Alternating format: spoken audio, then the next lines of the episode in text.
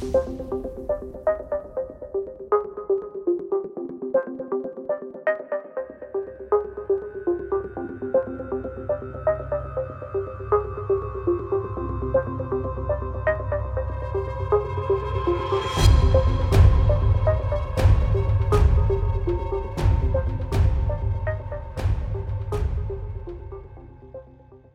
Hello, everyone, and welcome to Pink Collar Crime, a true crime podcast focusing exclusively on crimes committed by women. I'm Rachel. And I'm Natalie. If you're joining us for the first time, welcome. Each week, we're going to tell you about one or two cases of crimes committed by women and discuss details, motives, similarities, and differences, etc., etc.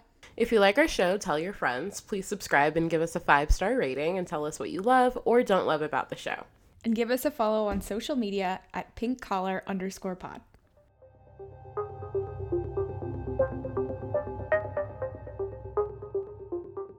So, quarantine day 3086. Uh, How's it going? You gotta love it. It's uh, it's going great. My outfit today is sweatpants that I've been wearing for the past four days, and um, a crop top that I made out of a regular T-shirt from Walmart that has um, what can only be described as approximately like 65 cats on the front. Okay. Just like tons of cat faces. You have to send me a picture of the shirt. I gotta see it. I will. I'll Snapchat. I'll Snapchat a picture right now because I, I actually have a story about this shirt. Okay. And this will like set the scene. I'm surprised I didn't Snapchat you when it happened. It was a few months ago. It's coming your way. I'm excited. All right. I just sent it. Okay. What in the- Isn't it great? Okay, that's literally not what I had in mind, but it's actually kind of kind of scary. Just like a lot of cats. Okay. So many cats. anyway, so one time, Evan and I at night, I think we were going to the grocery store to get like ice cream or something, and it was a weeknight. And like we pull right out of our neighborhood, and then all of a sudden there's like cop lights behind us, and we're getting pulled over. And we're like, what the heck? Like, he's driving, I'm not. Um, and so the cop comes and is like, oh, like, he was super nice. He was like, you guys have a headlight out or like a rear light? One of the lights was out. And he was like, don't worry about it. It's totally fine. Like, let me just get your information, make sure everything is good. So he goes back, you know, comes back and just like writes a warning. He's like, just get it taken care of, no worries. And it, then he like turns to me and he's like, so do you actually have a cat? And I was like, what are you talking about? I was like, yeah, I have a cat. And I was just like, how, like, why did you even ask? And then I looked down and realized my shirt has like a bajillion cats on it. Oh god, that's so funny. So maybe that's why we like, not that I think cops usually give out tickets for like lights being out unless they have record that you've been driving around like that for a while, but I think the shirt saved us. It's a lucky shirt. Yeah, it uh, helps you avoid I don't know, criminal penalty. If you ever don't want to get arrested by In the police, trouble. Yeah. just wear a shirt with a with a lot of cats on it. I'll have to put a picture of this shirt up on the Instagram in case any of the fans want to see. I'll like I'll put it as like the second picture in like our our episode post because it, it really is a wonderful shirt. It's it's so great. Cool. Well, I don't have a cat shirt and yeah, I How disappointing. I can lend you one of mine. I, I have another one. I'm good. Cats kind of freak me out, to be perfectly honest. I Um, liked our cat. When she, when I mean, she's okay. Like, but there, Excuse me. this like Gary also scares me. As like, there's something about cats. Like one minute they're there, one minute they're not, and That's like true. that level of unpredictability like really stresses me out. Whereas I know Ollie, like will not move or he will just follow me anywhere that I go. Well, yes. And for so- reference, Gary is a small black cat, and Ollie is a massive, like He's- bumbling uh, husky. He's not that big. He's actually like 35 pounds. It's very Oh, really? surprising. Yeah, he's only 35 pounds. Or the last time that I um like had like brought him to the vet. He's pretty small. He likes to be carried like a baby. Um, he likes to, you know, have you pet him for hours on end. But Aw, Ollie. yeah, he's I like I like the predictability of Ollie. so that's helpful. Well, maybe you can get a shirt with a lot of dogs on it then.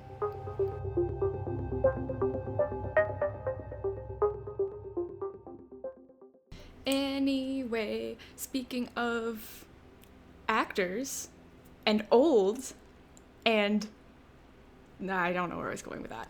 But today, um, we are doing our second round of scam cases. I actually shout out to Becca, like one of the three people that listens to this podcast, my sister. she recommended this case. I, I messaged her and I was like, all right, what, what do you want to hear? What's, what's good? What's cracking? So she um, told me to look into the case of Linda Taylor. So that's who I will be talking about today. Um, so picture it 1976, a former movie star named Ronald Reagan, if you've ever heard of him, was running for president. The president, yes. Yes. So, uh, back in this time, Reagan had had some previous fame after starring in Bedtime for Bonzo. Now, this Bonzo is a monkey.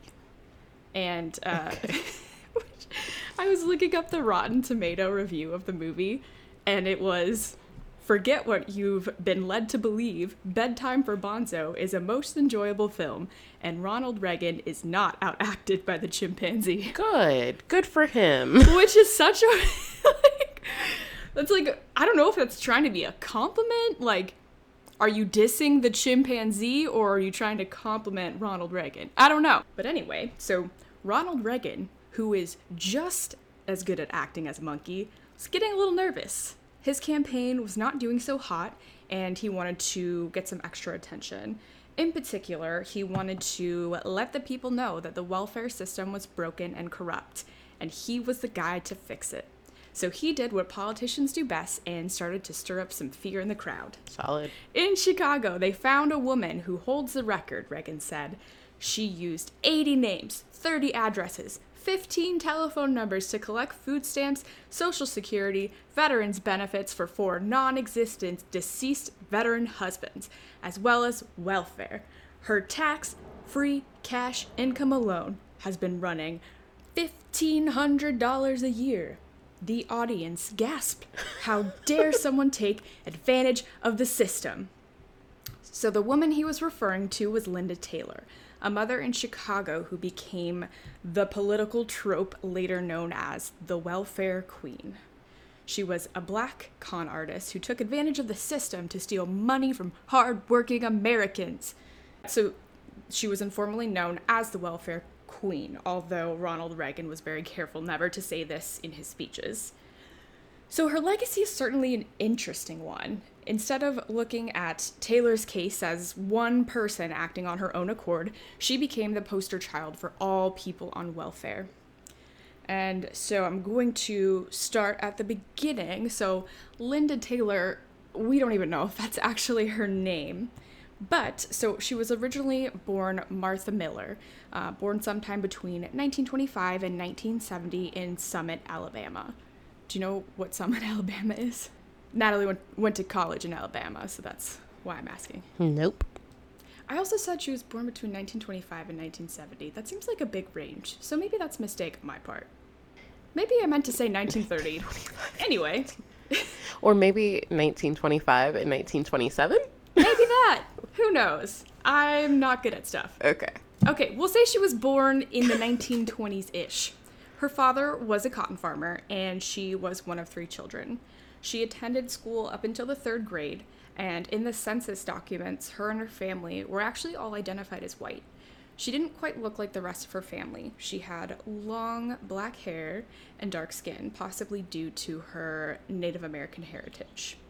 So in the early 1950s, Martha slash Linda Taylor had four children. Her first, Clifford, was born in 1941. His birth certificate stated he was white. Her second child, Paul Jr., who was also white, although her second child, Paul Jr., was also white, but his skin appeared to be darker, um, similar to his mother's. I, I read it was, you know, his skin tone was, was even darker than his mother's. His father was a 24 year old Ohio native who was serving in the U.S. Navy. Um, his mother, according to his birth certificate was Connie Martha Louise White. So we see here that Linda slash Connie slash Martha was just starting to, you know, get on her scams. She was um, already starting to put different names on different documents and things like that. Um, her son Johnny was born in 1950, and her daughter Sandra was born shortly after. Johnny was unmistakably white, while Sandra's appearance was more ethnically ambiguous. So the family moved around quite frequently over the years. They lived in Arkansas, Mississippi, Ohio, California, and Chicago. Their family faced prejudice and racism early on. Johnny recalled his brother Paul not being allowed to eat in restaurants owned by white families. It's just so strange because all of their, well, some of them, you know, appeared white, and it's Ta- Linda Taylor might not have even have been black in the first place. Well, I um so I think you mentioned this case a long time ago when we were first talking about possibly doing this podcast. And so I remember looking up a little bit, but I didn't read too much into it, but I remember like the beginning kind of her, her story on something that I read was that while her mom and dad were like listed in like the census as white, there's like speculation that her mom had an affair with a black man and the reason that they like had to keep it hush hush and all that was because interracial like relationships or relations in general were illegal and so her mom could have her mom could have been like convicted and possibly killed just because alabama right. Ugh, good old Alabama. This is true. Also, you know, given that she had lied so much about her past, that this is an older case, there's, you know, all kinds of different information over. I had read that too, that um, it was possible that her, her mom had an affair. Um, but, you know, we don't really know. And it looks like with her, her children, it, there were varying degrees of, of um, what her her kids looked like and i think there was also you know some different fathers too so it, that could account for some of it but um so yes her her son paul in particular um was experienced a lot of that prejudice and and racism unfortunately um so throughout her life, Taylor would take children in and also let children go. She was charged with contributing to the delinquency of a minor and would later have her children taken after the police found signs of neglect in her house. She had a lot going on, as you'll see. It gets worse, trust me. So, her oldest child, Clifford, left the family when he was a teenager. In the 1950s, Taylor left Paul with a black family in Mississippi. Johnny later speculated that Taylor was tired of having a mixed race family and had finally given into the prejudice, leaving her child with the darkest skin behind, which is horrible. It's so sad. So Johnny, Taylor, and um, Taylor and her two children that were left, Johnny and Sandra, uh, ended up living in Chicago with Lawrence Wakefield. Wakefield was one of Chicago's last black gambling kingpins. Pins. Um, so everyone knew that he was a scammer, but they didn't really think he was too good at it, so he was able to fly under the radar. But he actually did end up having a lot of money, so um, the family had a good life. The kids were getting new things, new bikes, they lived in a nice apartment, they had bodyguards around. Um, so Taylor referred to Lawrence as her father. She called him dad. And there didn't appear to be a sexual relationship going on there, but he did care for their family. Um, so Johnny recalled this as being the most stable period of their lives up until Wakefield unfortunately passed away. This led to the family moving around from house to house in the south side of Chicago. Um, so Cliff was gone.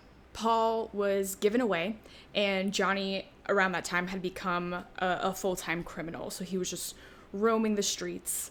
Um, so Taylor had falsely reported that Johnny was missing, even though he had left on his own accord, and also at a certain point reported Sandra to be missing too, even though she wasn't missing.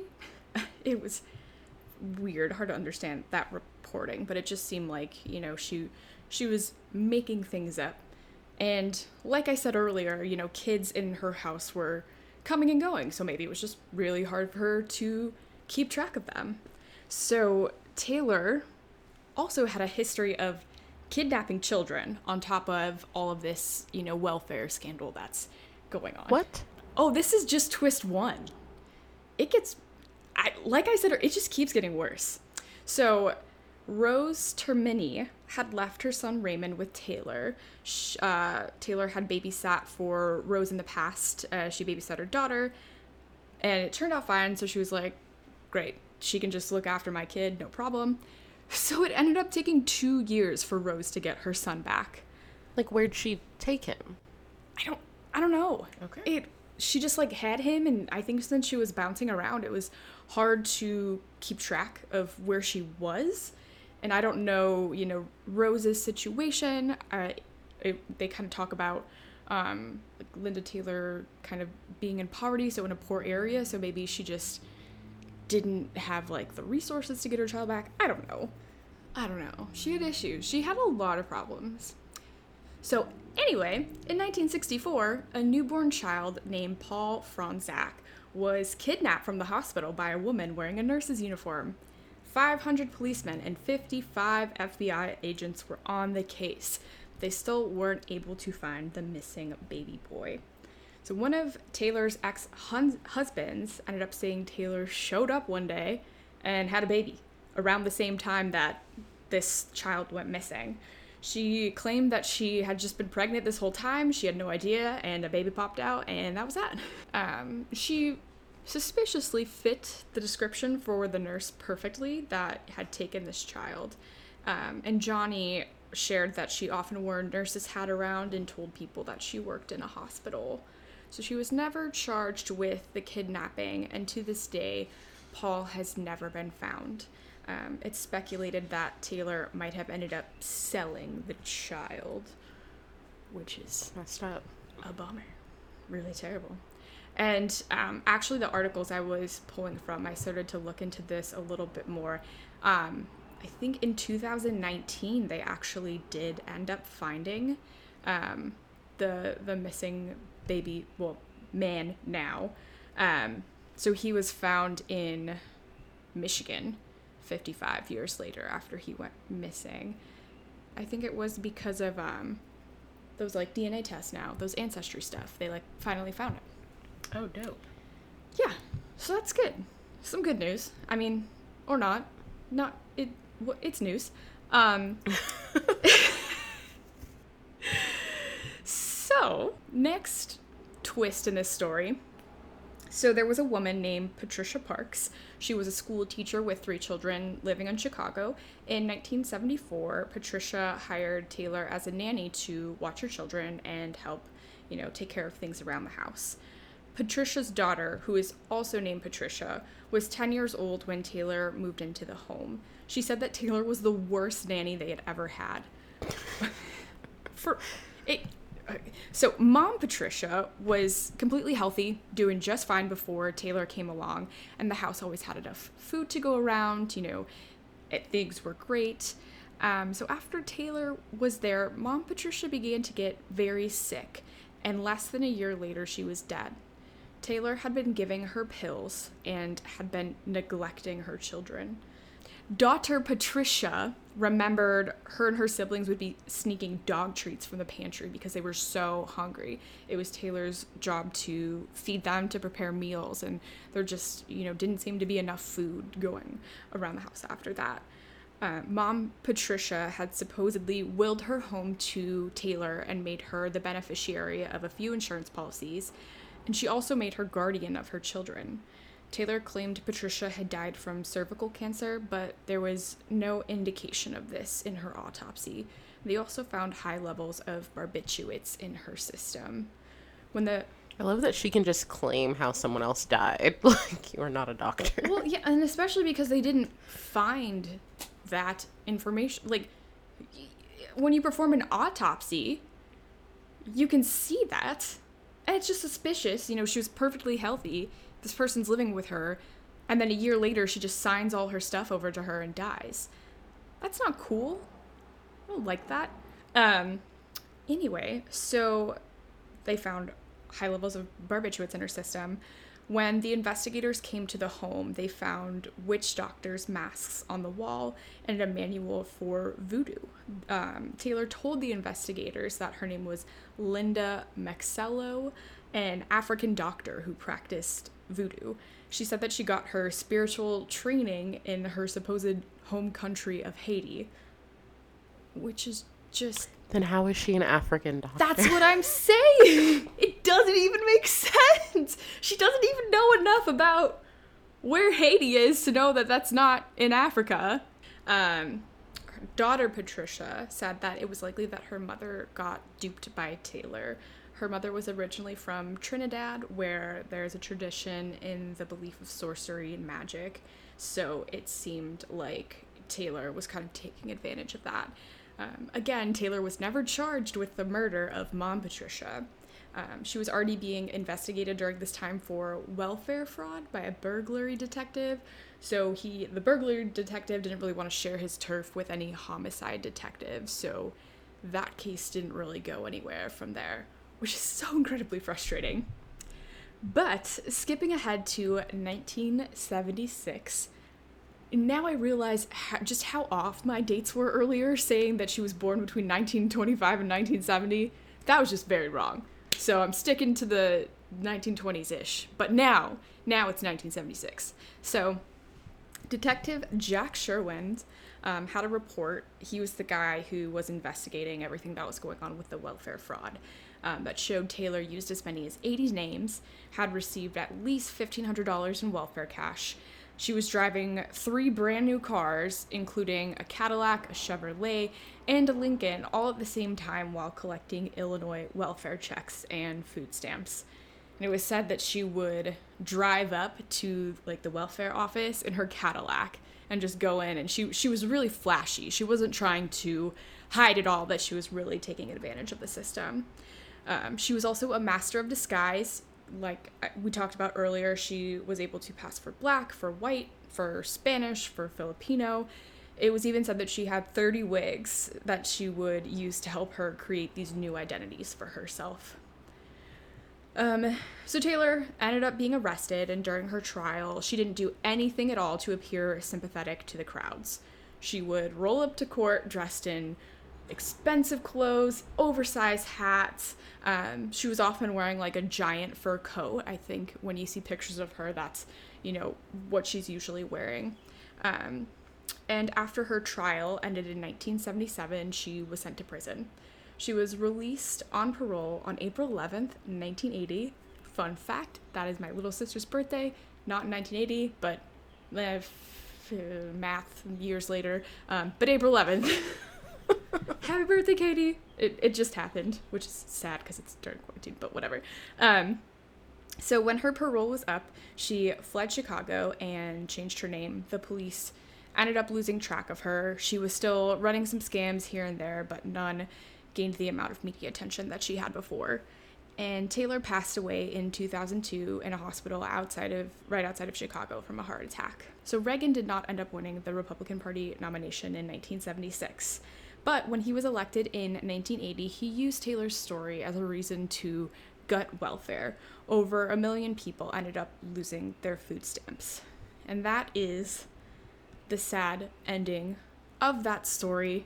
Um, it's, you know, a real shame that Ronald Reagan was able to use this one person who really acted alone and took advantage of the system and was overall a really bad person to stand for, you know, all of people on welfare and all of people getting food stamps when, you know, that was just a really, really rare case of, of someone doing that.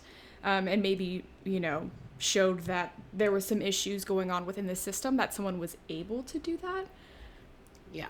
It's just such a crazy story. It's, you know, you hear that term welfare queen as kind of you think that it's like an over exaggeration of the people, but it's based on a real person, but she's just one person acting alone. You know, it doesn't stand for every single person who's on food stamps or using welfare. And like the at the end of the day, the overwhelming majority of people who are have been on welfare are not defrauding the government. No, they Like- just like want to eat food and like are going through some hard times, clearly. It's just really messed up and crazy and just like, whoa. Linda got me pretty angry that she was able to get away with just Yeah. kidnapping children. Seriously. Also, for the amount of money that she stole, I mean, fifteen hundred dollars. At that's like at least that she was taking, which I should have done the calculator to see how much that was in the nineteen seventies, but it didn't really seem like she was in prison for long enough. If she was released in, on parole in 1980, then she was only in prison for three years. Then they ended up cutting, using her story as an excuse to cut these programs. So then, and the, I, although I guess you know the government did that, so um, they wouldn't be like, well, it's your fault. But so many people ended up losing their support because of what she did. Yeah, not cool at all. Also, she like killed someone. Yeah. Maybe more than one person. Who knows what this lady had going on? She was just taking people's kids, killing people. Had a very clear sense of entitlement in a way. like a sense of like Right. no responsibility because she was letting her kids go and dropping the black ones off like with black people and Yeah. like killing people. she just whatever she wanted was hers, but she was not very responsible. She is like the embodiment of a psychopath. Like very very 100%. In the one of the articles I was reading it talked about how she checked off like every box on the the psychopath test Really? or checklist questionnaire. Um yeah. I don't think this was a case of she was like delusional and just didn't know any better. She uh, she knew what she was doing and she just like took advantage of people with her own kids. Like who just sends their kid away because they are having a hard time eating inside of restaurants. Like that's a psychopath right there.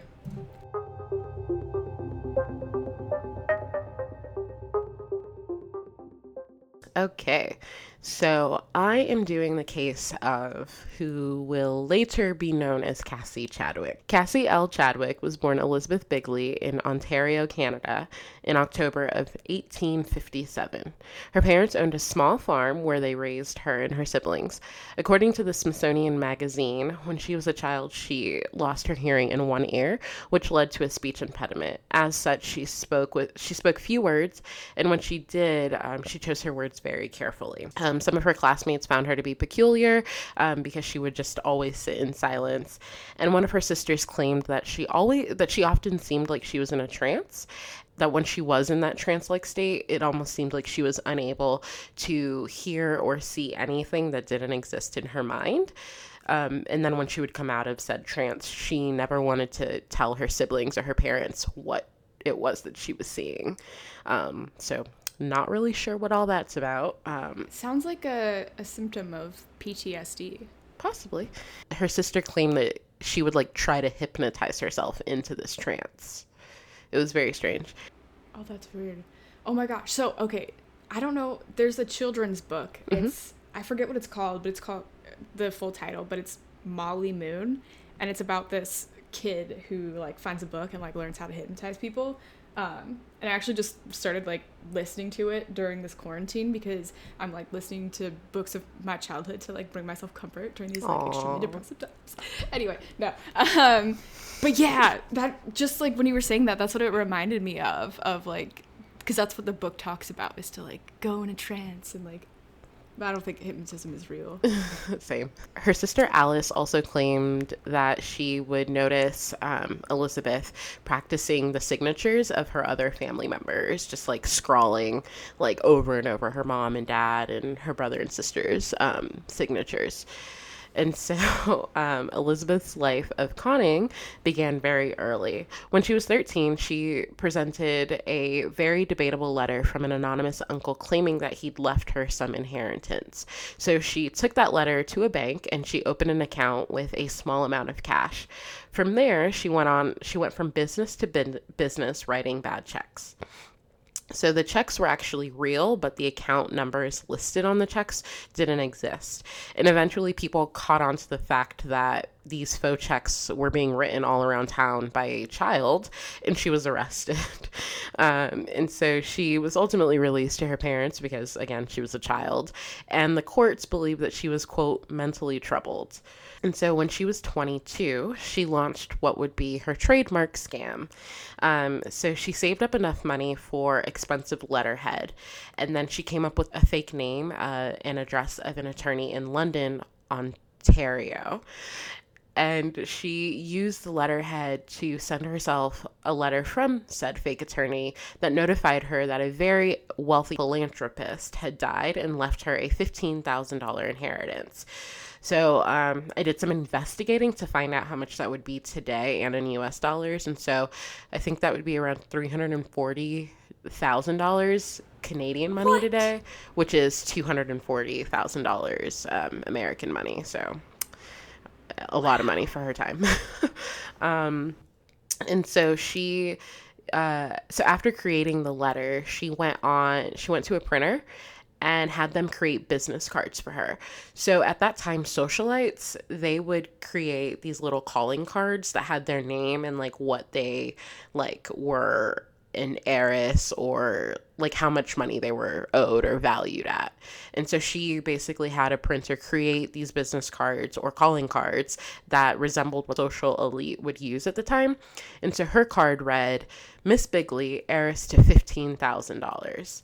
And so um, it was a pretty simple scam, but it didn't end there. And so what she did was she used um, her new calling cards as evidence of her wealth and she would go to a shop she would pick like the most expensive product that she could to purchase and then she would write the shop owner a check that was for more than what the product cost and so the shop owner thinking oh she has her card it says that she's an heiress to $15000 i'll just give her cash of like the difference oh, for the oh, product. no, yeah. didn't. And so effectively these shops were paying her to steal from them. So she would get the item and a surplus oh, of cash. No. um, so she was definitely taking advantage of a broken system there. And soon after that she left canada and moved to cleveland where her sister alice had um, moved with her new husband. And so instead of looking for work, Elizabeth, as she was still known as at the time, took inventory of every item in her sister and brother in law's home. She estimated what the value of all the items were, and then she applied for a bank loan. And she listed all of the items as her assets and collateral. And once her brother in law found out what she did, he kicked her out, and um, so she moved to another neighborhood in Cleveland. That is when she met Dr. Wallace S. Springsteen. Is he related to Bruce Springsteen? Hmm, maybe. Who knows? Um, so Elizabeth, a lot of sources claim that Elizabeth was very plain looking, which is very rude to comment on a rude. woman's looks.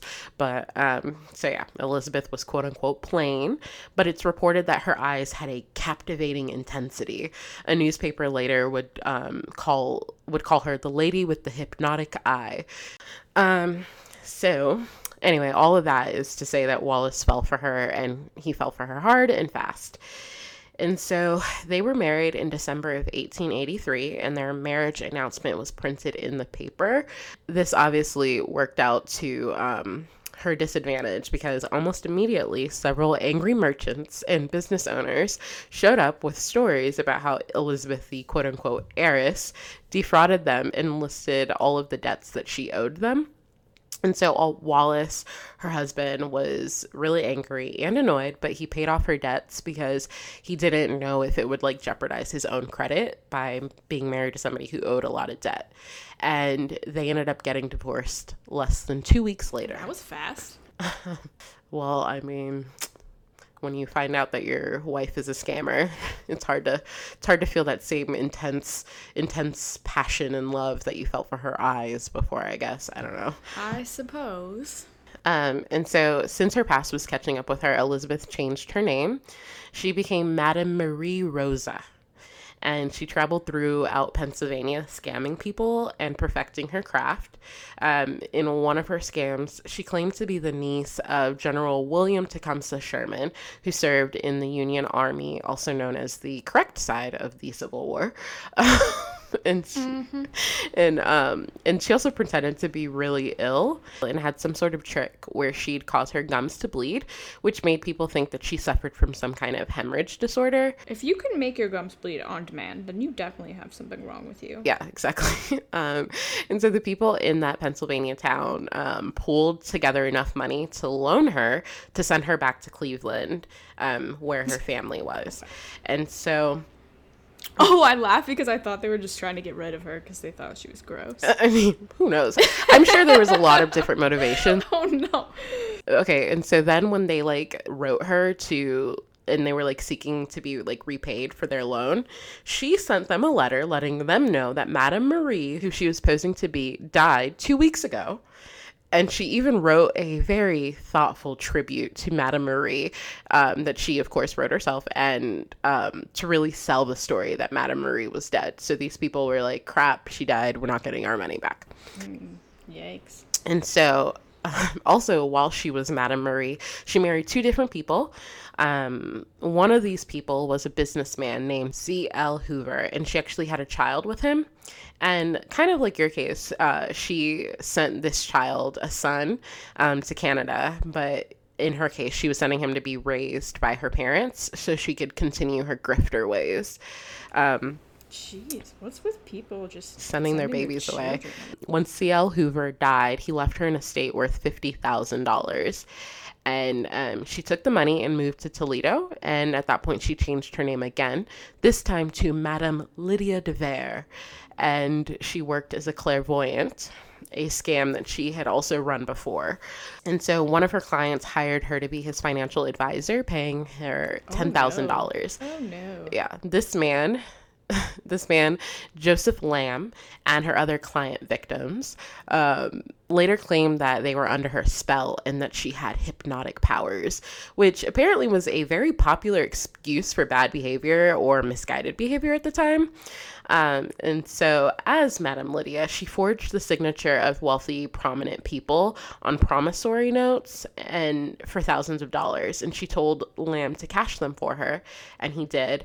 And it totaled out to about $40,000. She was eventually caught and they both were arrested, but prosecutors prosecutors believe that Joseph Lamb was her victim, so he was acquitted, and she was convicted of forgery and sentenced to almost 10 years in prison. But she was released three and a half years later after sending a series of letters promising to change, and so Oh, okay. Just promise to change.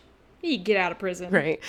It was apparently convincing enough because William McKinley, who was the governor and will eventually become president, released her, signed her, signed her papers, and let her go. The things white women can get away with. Or women who pose to be white can get away with. Yeah. Um, and so after her release, she reinvented herself once more, this time as Cassie L. Hoover, taking the name of her uh, former slash late husband and father of her child, C. L. Hoover. And she returned to Cleveland. This time she married a doctor named Leroy S. Chadwick. He was from a very wealthy, prominent family. And so once married, her name now was Cassie L. Chadwick. Um, and she brought her son back from Canada and they all moved into Leroy's luxurious home. Because his friends and family had never heard of Cassie until after they married, they obviously all had a lot of questions. Um, no one knew anything about Cassie's past, including Leroy. The only thing he shared with his inquiring family and friends is that he had back pain, and Cassie gave him an impromptu massage to help, re- which helped relieve some of his pain. And at, it was at that moment that he fell in love with her compassion. um, and so now that they were married, she had access to real funds and um, an actually luxurious lifestyle. And so Cassie spent whatever she could on fancy, expensive items from drapes to art to pipe organs to things that she could have imported from the Far East. And she bought like whatever she could. She even had a tray of diamonds and pearls that cost almost a $100,000, which today is well over, I think, $2.5 million. Like, it's insane. What kind of doctor was he? Uh, I have no idea. I feel like that's well that's a lot of money even for a doctor. I think he came from a wealthy family. Like his family was like Yeah. kind of like the Vanderbilts or whatever. They just Got it. they had deep pockets. Um, and so in 1902, this is when her imagination and greed starts to get the best of her. Um, one day, she asked her husband's friend, a lawyer named James Dillon, to accompany her to her father's house. When they arrived, James was shocked, flabbergasted, speechless. He recognized this four-story mansion, and she she left James in the car or the carriage. I don't know. I think it was a carriage. And he and she went and knocked on the door. So at this point, she gets a little clever with her con. She asked the butler if she can speak with the head housekeeper. So he let her in, and he got the head housekeeper.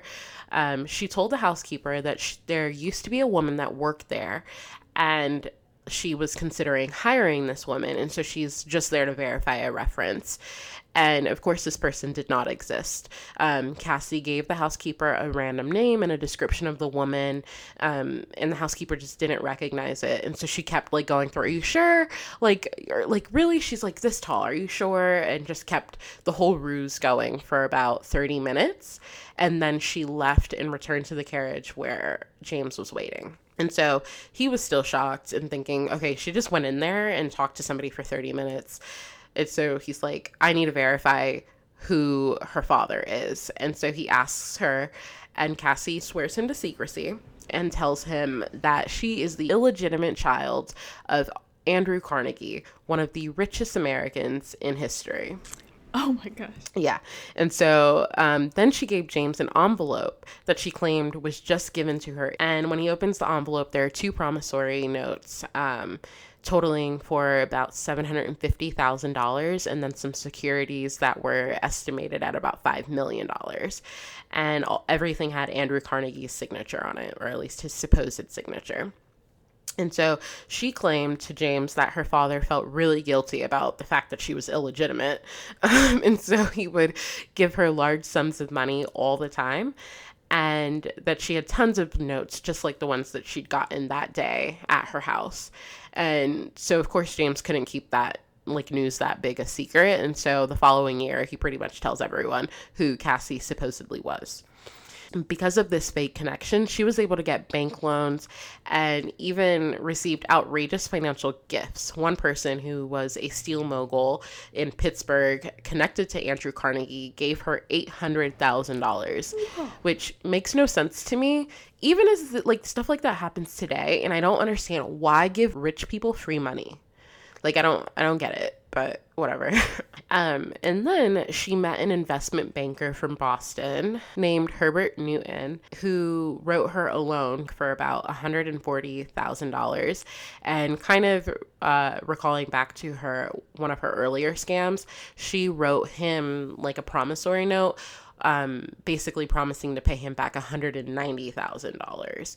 And so he was like, okay, yeah, great. And so eventually he realized that he got played and Cassie is never going to pay him back. And so he filed a federal lawsuit in Cleveland against her all of the promissory notes that she had forged with Andrew Carnegie's signature that she had entrusted um, her bank with were now being held um, along with her fortune. So anything that she had was being held to make sure that she didn't move any money during the trial and as the investigation went on. Unsurprisingly, when it was brought to light, Cassie denied everything, including being related to Andrew Carnegie, saying, quote, It has been said repeatedly that I had asserted that Andrew Carnegie was my father. I deny that, and I deny it absolutely. Apparently, denying things is enough to get you off, or at least she thought it was. Okay. During her trial, Andrew Carnegie actually attended.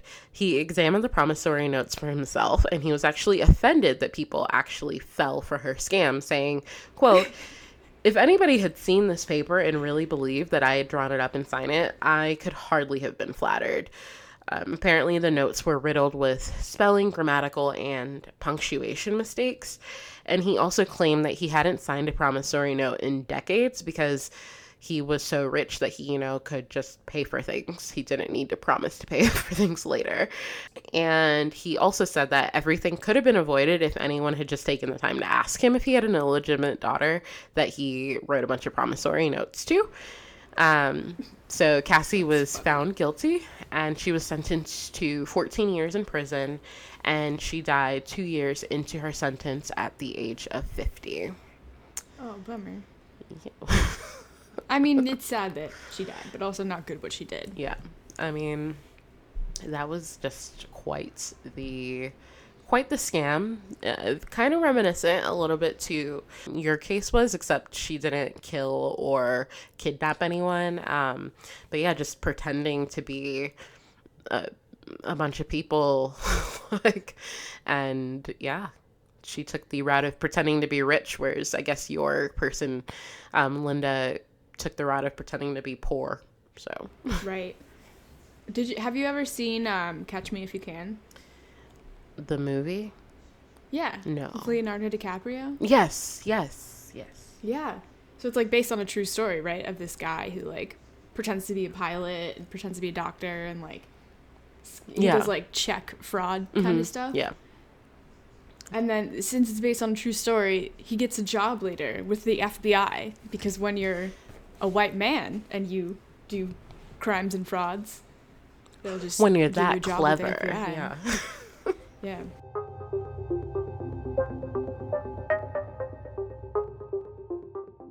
Our music is the track Wasteland by Joseph McDade. His Patreon and our podcast sources will be linked in the podcast description below. Any mistakes are entirely our own, so check out our wonderful sources for the most accurate information about these cases. We talk about some tough subject matter on our show.